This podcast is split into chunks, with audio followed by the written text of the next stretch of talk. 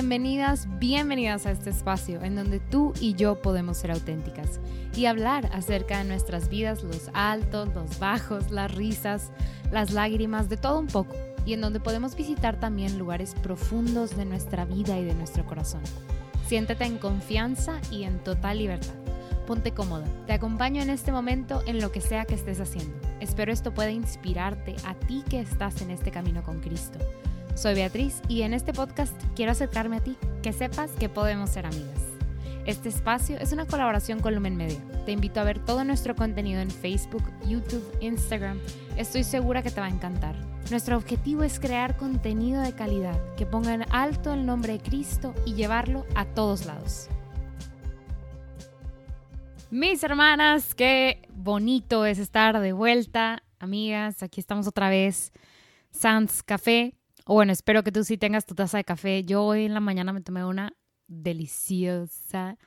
Y pues ya es medio tarde ahorita grabando, entonces no quiero alterar a mi sueño. Lo quiero demasiado como para no tenerlo bien. Entonces espero estés tú disfrutando con un café. Y si no, pues donde estés, no pasa nada. Hoy quiero platicar o que estemos como cómodas, porque es algo ligero. No es un tema así como que, ay, súper controversial. No, pues es algo que pasa en nuestras vidas, entonces... O es como una invitación a hacer algo en nuestras vidas. O a hacer algo de nuestras vidas. Pero no, bueno. Quería empezar con como una checklist, ¿no? O sea, siento que nuestra vida es como, bueno, ¿conocemos al Señor? Sí. Ok, le doy palomita. ¿Seguimos al Señor? Pues sí, le doy palomita. Oye, ¿lo busco? Sí, pues sí, voy a misa y me confieso de repe. Oye, ¿voy a misa? Sí. O sea, y así, ¿no? ¿Horas? Sí. ¿Y rezo el rosario? Sí. Y así vamos haciendo como que la checklist, ¿no? De la niña bien. No. Pero vamos haciendo como una checklist, ¿no? Ahorita. Y probablemente, pues, muchas cosas de las que yo dije son cosas que tú haces, que en tu vida, pues, es normal, ¿no? Y primero que nada... Perfecto, o sea, felicidades, te honro y reconozco esa relación tan hermosa que estás cultivando con el Señor. La cosa es que probablemente sabes quién es Jesús y estás, pues si estamos aquí en esta plática, algo interesada en conocerlo mejor o conocer más a las personas que están en este camino, conocer más personas. Entonces, perfecto, ya es un gran paso, vamos, genial, te felicito, un abrazo. Ahora, hace unos días me acuerdo que estaba platicando que les decía lo mismo el episodio pasado en el live con los hermanos de Frecuencia Joven. Y creo que es lo mismo que les comenté la vez pasada. O sea, me acuerdo que esto del corazón, que solamente tiene una chapa por dentro y que se puede abrir por dentro y todo este rollo, ¿no? Entonces, en ese momento en el que le abrimos la puerta al Señor, le decimos, sorpréndeme, wow, las cosas empiezan a pasar, que es lo mismo que les decía la vez pasada. Entonces, perfecto que tengamos esa disposición para abrirnos. Entonces, ¿qué más? Entonces, tal vez yo tenga una perspectiva muy como Marta. Y no es que le esté hablando a mi amiga Marta, sino que, pues, como Marta y María, yo a veces soy esa que está lavando los platos, ¿verdad? Y queriendo poner la mesa ahí y queriendo ver por las cosas prácticas. Lo admito. Soy una mujer muy práctica. Y mi mente naturalmente se va al, ay, ¿qué falta por hacer? ¿Y qué puedo hacer? Entonces, ni modo, ya lo hemos platicado. No es tal vez la mejor manera de proceder en todos los casos, pero... pues es la que me dio el Señor y pues hay que sacarle jugo a esta limonada, o no sé, a este árbol de limones. Entonces, creo que es hermosísimo nuestro proceso con el Señor. Y en el conocerle y buscarle, pues nos llenamos de su amor y nos convertimos en criaturas nuevas. Entonces, qué padre. Conocemos al Espíritu Santo, tal vez también en este caminar, que nos fue dado desde el bautizo, ¿no? Pero como que lo vamos descubriendo tal vez cuando ya estamos más maduros en la fe. Pero desde el inicio de nuestras vidas, o desde el inicio de nuestra relación con el Señor, con la iglesia, tal vez desde que éramos bebés, porque el caso de muchas tal vez es que nos bautizaron desde niñas, tal vez no, tal vez te bautizaron ya más grande. La cosa es que recibes al Espíritu Santo y con el Espíritu Santo pues recibes también sus dones, ¿verdad? Esos dones que fueron dados para ti desde tu bautizo. Y aparte de esos dones, pues están aquellos como tesoros, ¿verdad? Esos talentos, en el sentido como las moneditas que le da el Señor, que la parábola de Jesús le da a cada uno. Así, desde que nacemos, pues se nos fueron dados ciertos talentos. Entonces, qué padre, ¿no? Qué padre que desde antes de que yo naciera ya venía como equipada, ya traía yo mi lonchera, la más bonita de la escuela. Pero, what's the catch? ¿Cuál es? O sea, ¿a quién me las va a cobrar? ¿Cuándo va a venir alguien a decirme, me debes tanto porque yo te di tanto? No catch. No hay trampa. Aquí el Señor no te cobra nada, pero sí te hace una invitación. No te lo pide, te invita, que es distinto. Porque lo que me encanta de nuestras relaciones con el Señor es que hay demasiada libertad. De hecho, a veces quisiera que no hubiera tanta y entonces no nos pudiéramos equivocar tanto. Pero así funciona el amor y así funciona Dios con nosotros. Hay una libertad que trasciende el entendimiento humano, ¿verdad? Y que, les digo, está cañona, pero en el amor hay mucha libertad. No libertinaje, libertad para escoger también amar. Porque podemos escoger no amarle, pero en libertad y con nuestra voluntad decidimos amar a Dios. Entonces, te digo, no te pide nada, pero te invita. Y yo creo que es de las cosas más bonitas. En Mateo está la Gran Comisión, que yo creo que ya la has escuchado. Yo creo que no es nada nuevo, pero te lo voy a repetir, ¿no? Lo voy a leer rapidísimo. Dice, pero los 11 discípulos se fueron a Galilea, al monte que Jesús les había señalado. Cuando le vieron, le adoraron, mas algunos dudaron.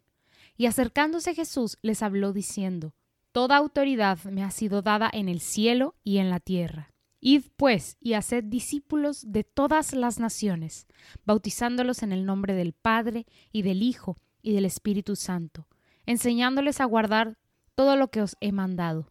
Y he aquí, yo estoy con vosotros todos los días hasta el fin del mundo. Palabra del Señor.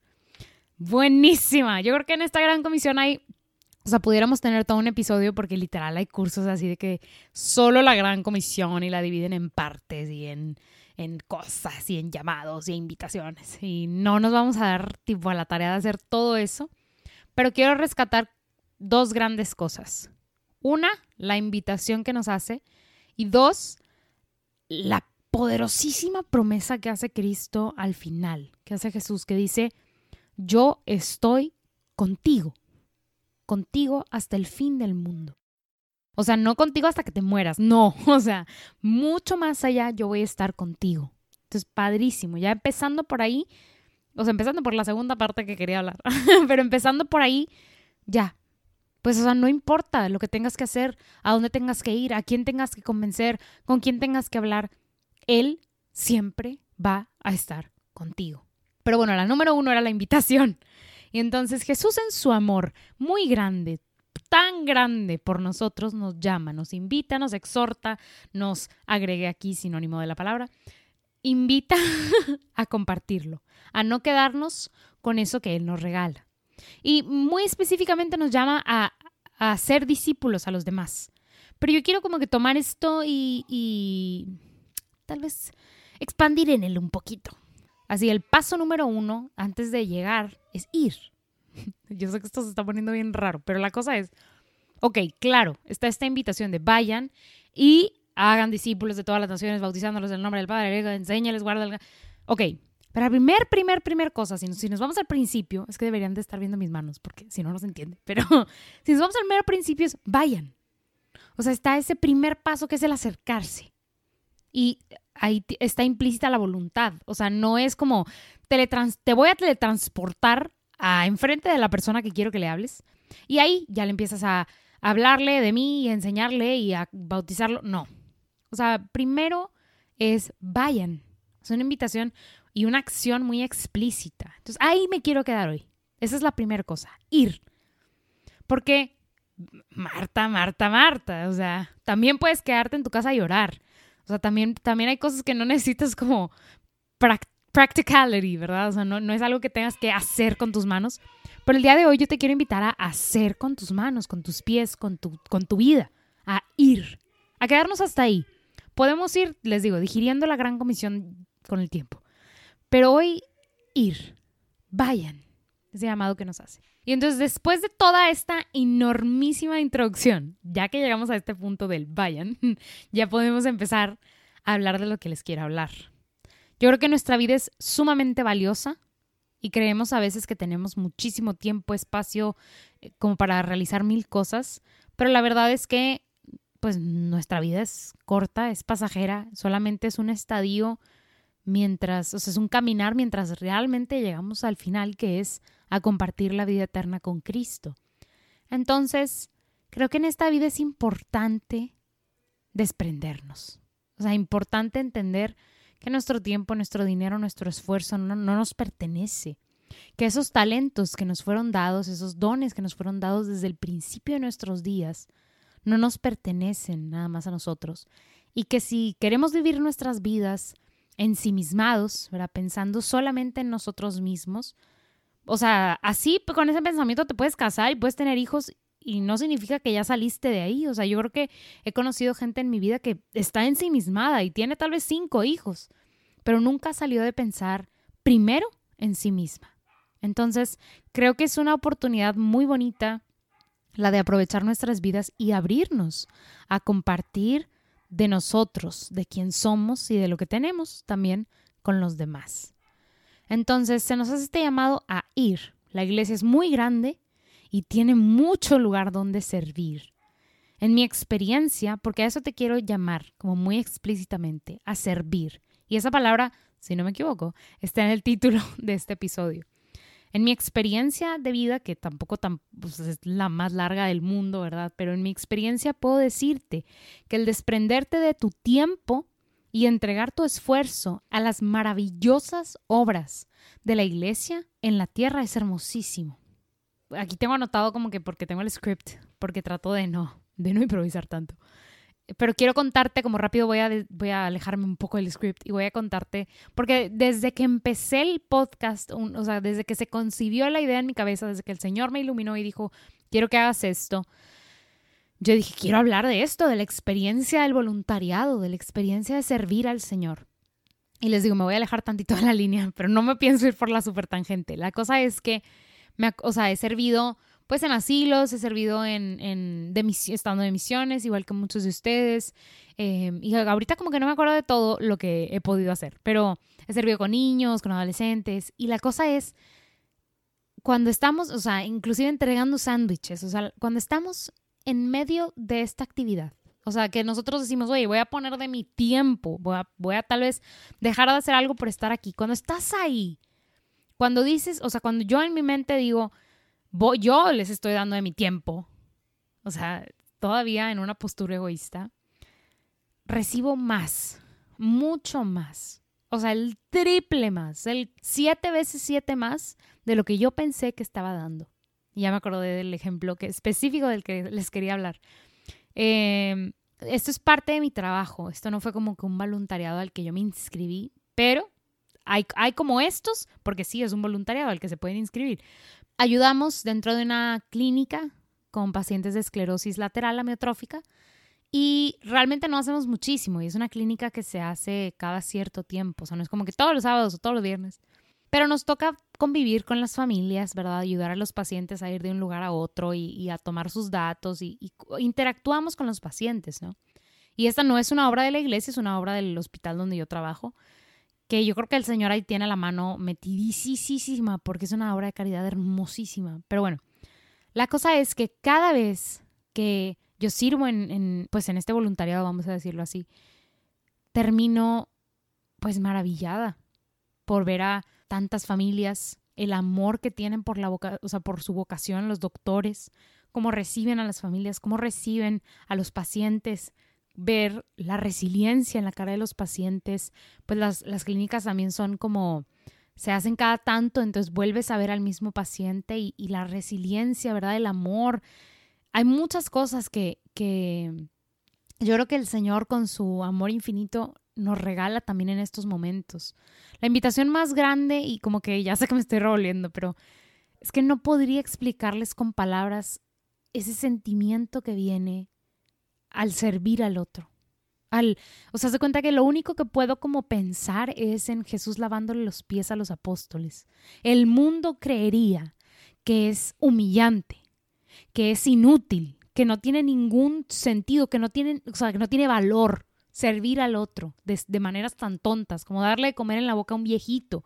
Pues eso no tiene valor curricular, no lo puedes poner en tu CV y que te digan, perfecto, tienes trabajo mañana aquí en, no sé, Pepsi, no sé. O sea, probablemente no. Probablemente nadie se va a fijar en la sección de voluntariado de tu CV o ni siquiera tengas la sección de voluntariado en tu CV. Pero esas experiencias, cuando menos en mi vida, han marcado muchísimo quién soy y mi manera de ver las cosas, porque me hacen apreciar mucho más la vida, mucho más mi salud, la salud de quienes están conmigo.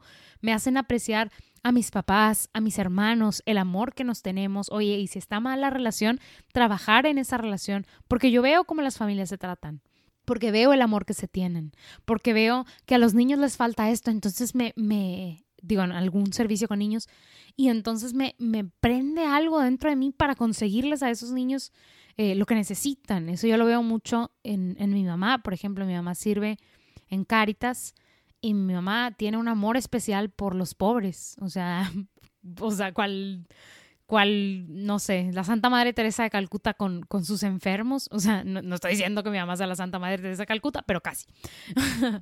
Pero ella siente en su corazón un deseo muy fuerte de ayudarles, y siente esa motivación de levantarse y hacer y deshacer y dar de su tiempo, su esfuerzo, su dinero por ayudar a esa gente. Y así yo siento que el Señor, como les decía, que es una estratega, conmueve nuestros corazones y mueve nuestros corazones a la acción, al vayan. Y dentro de ese vayan, ya Él se encarga de hacer, deshacer, de transformar, pero toma nuestra voluntad y nuestra disposición para transformar al mundo y para darle al que no tiene. Y pensaba mucho, y ahora sí me voy a regresar al script, pensaba mucho cuando pensaba en todos los diferentes voluntariados y las experiencias que yo he tenido en mi vida, las de mis papás, las de mis hermanos, en las obras de misericordia y en que Cristo nos invita a las obras de misericordia. Oye, ¿cuáles son? Las corporales, las espirituales, o sea, ¿qué onda? Oye, dar de comer al hambriento. Y yo sé que no hay ejemplos prácticos para todas, pero hay muchísimos comedores. Yo en la parroquia que estaba cerca de mi universidad, tenían un comedor y estaba abierto a la gente y tú podías contribuir, ayudar a las señoras que hacían la comida. Entonces, dar de comer al hambriento, dar de beber al sediento, dar posada al peregrino. Aquí en Monterrey está la Casa del Peregrino. Muchísima gente apoya con voluntariado a la Casa del Peregrino. Vestir al desnudo. Cáritas hace estas colectas de ropa. Ya les había dicho en el episodio de la magia del orden. O sea, puedes bendecir a alguien y bendecir su vida y marcar su vida con esa ropa que tienes estancada en el closet y que no has sacado y que dices que un día te vas a poner con esa misma ropa vieja. Bueno, no vieja, tiene que estar decente, pero con esa misma ropa que tienes ahí que no usas, podrías estar bendiciendo a alguien en este momento. No tienes ni siquiera que gastar dinero. Tal vez los, no sé, 10 pesos de gasolina que hagas en llegar al Cáritas más cercano a ti o a la parroquia más cercana a ti. Pero eso es una manera de ir. De vayan, ya estás poniéndote como que ya están rodando tus engranes, ¿verdad? Visitar a los presos. Hay muchos voluntariados para ayudar también a los hombres que están presos y a las mujeres que están presas. La verdad, yo no tengo tanto conocimiento. Una de mis tías hace evangelización en las cárceles. Entonces sé que existen este tipo de voluntariados. Enterrar a los difuntos, obras de misericordia espirituales, pues enseñar al que no sabe. Yo tengo un amigo, hermano, que la verdad me inspira mucho porque él es ingeniero y disfruta, bueno, todavía no, pero casi, disfruta mucho darles clases de preparación a los que van a entrar a la prepa. Y creo que también da tipo asesorías de matemáticas, así, y a él le gusta, o sea, genuinamente lo disfruta. Y aparte empezó con un proyecto magnánimo este semestre de dar asesorías, pero a grupos súper grandes, y se puso ahí como que de acuerdo con el párroco y las da dentro de la parroquia, cobra algo súper mínimo y entonces les da clases excelentes de preparación a estos chavos para entrar a la preparatoria, y lo hace de la bondad de su corazón, porque la verdad él no quiere, o sea, no es que esté buscando lucrar con este proyecto, sino que quiere enseñar al que no sabe, genuinamente quiere enseñar a los demás. Entonces, enseñar al que no sabe, dar buen consejo al que lo necesita, corregir al que se equivoca, perdonar al que nos ofende, consolar al triste, sufrir con paciencia los defectos de los demás, orar por vivos y difuntos. Les digo, entiendo y les digo que también podemos orar cual Santa Teresita del Niño Jesús. O sea, que no tenemos que salir del claustro en el que literalmente estamos, bueno, más o menos. y que podemos orar por los demás, y ese ya está dentro, está encapsulado dentro del vayan. Porque ponemos, o sea, disponemos, no ponemos, disponemos a nuestra voluntad, a lo que el Señor nos indique. Pero entonces ya sé que no, les digo, no todas se convierten en apostolados específicos con nombre y apellido, pero son un buen lugar para empezar. O sea, si yo te digo, o sea, vuélvelas a leer, las puedes buscar literal Google o puedes echarte para atrás 15 segundos, volverlas a escuchar, o sea, deja que el Espíritu Santo toque tu corazón. O sea, tal vez alguna de estas pues es más afín a los dones que el Señor te dio, entonces puedes poner ya manos a la obra. El punto central de todo el episodio y de todo lo que acabo de decir es despréndete y estate dispuesta a lo que el Señor quiera que hagas.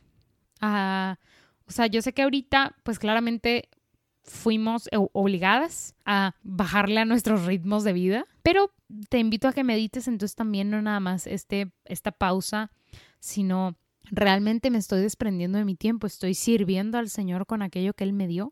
Y les digo, no tienen que ser puras obras de la iglesia. Yo te invitaría a que primero sirvieras en el lugar que tienes más cercano, ¿verdad? A la parroquia que esté cerca de ti, al templo que esté cerca de ti, pero no todas las obras de misericordia tienen que ser a través de la iglesia. Hay muchas instituciones que buscan el bienestar de los demás sin tener estos tintes religiosos. Entonces, lugares para desprenderse de uno mismo hay muchos. Entonces, lo importante es desprenderse y disponerse. En mi vida, les digo, he tenido experiencias hermosísimas y tendría primero que acordarme de escribirlas y luego ya venirlas a platicar, pero hace cuenta, como que no recuerdo el día, la fecha, las palabras, pero voy a ese lugar en donde me acuerdo de haber servido, de haber participado del voluntariado, como les comentaba con los pacientes de ELA, y mi corazón se va a un lugar de profunda, profunda alegría. O sea, me sentí feliz, plena, sirviendo a los demás, dándoles de mi tiempo a los demás. Que me costó, que me dolieron las rodillas y los pies y la espalda, de estar parada todo el día, tal vez. Eso no se lo voy a negar.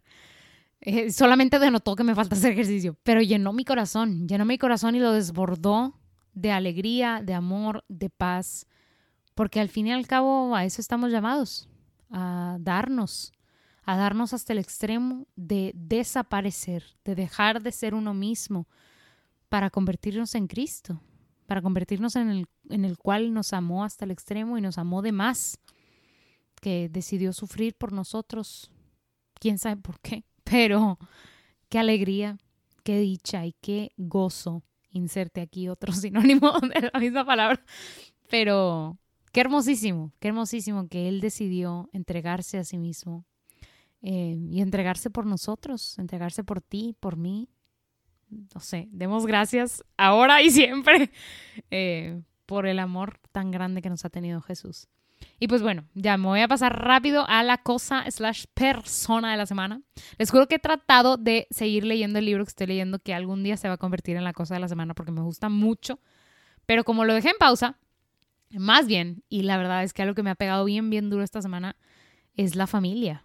O sea, mi familia, mis abuelos, mis tíos, mis primos, o sea, como esa familia más extensa, siempre ha sido muy importante en mi vida. Siempre han sido muy cercanos a mí.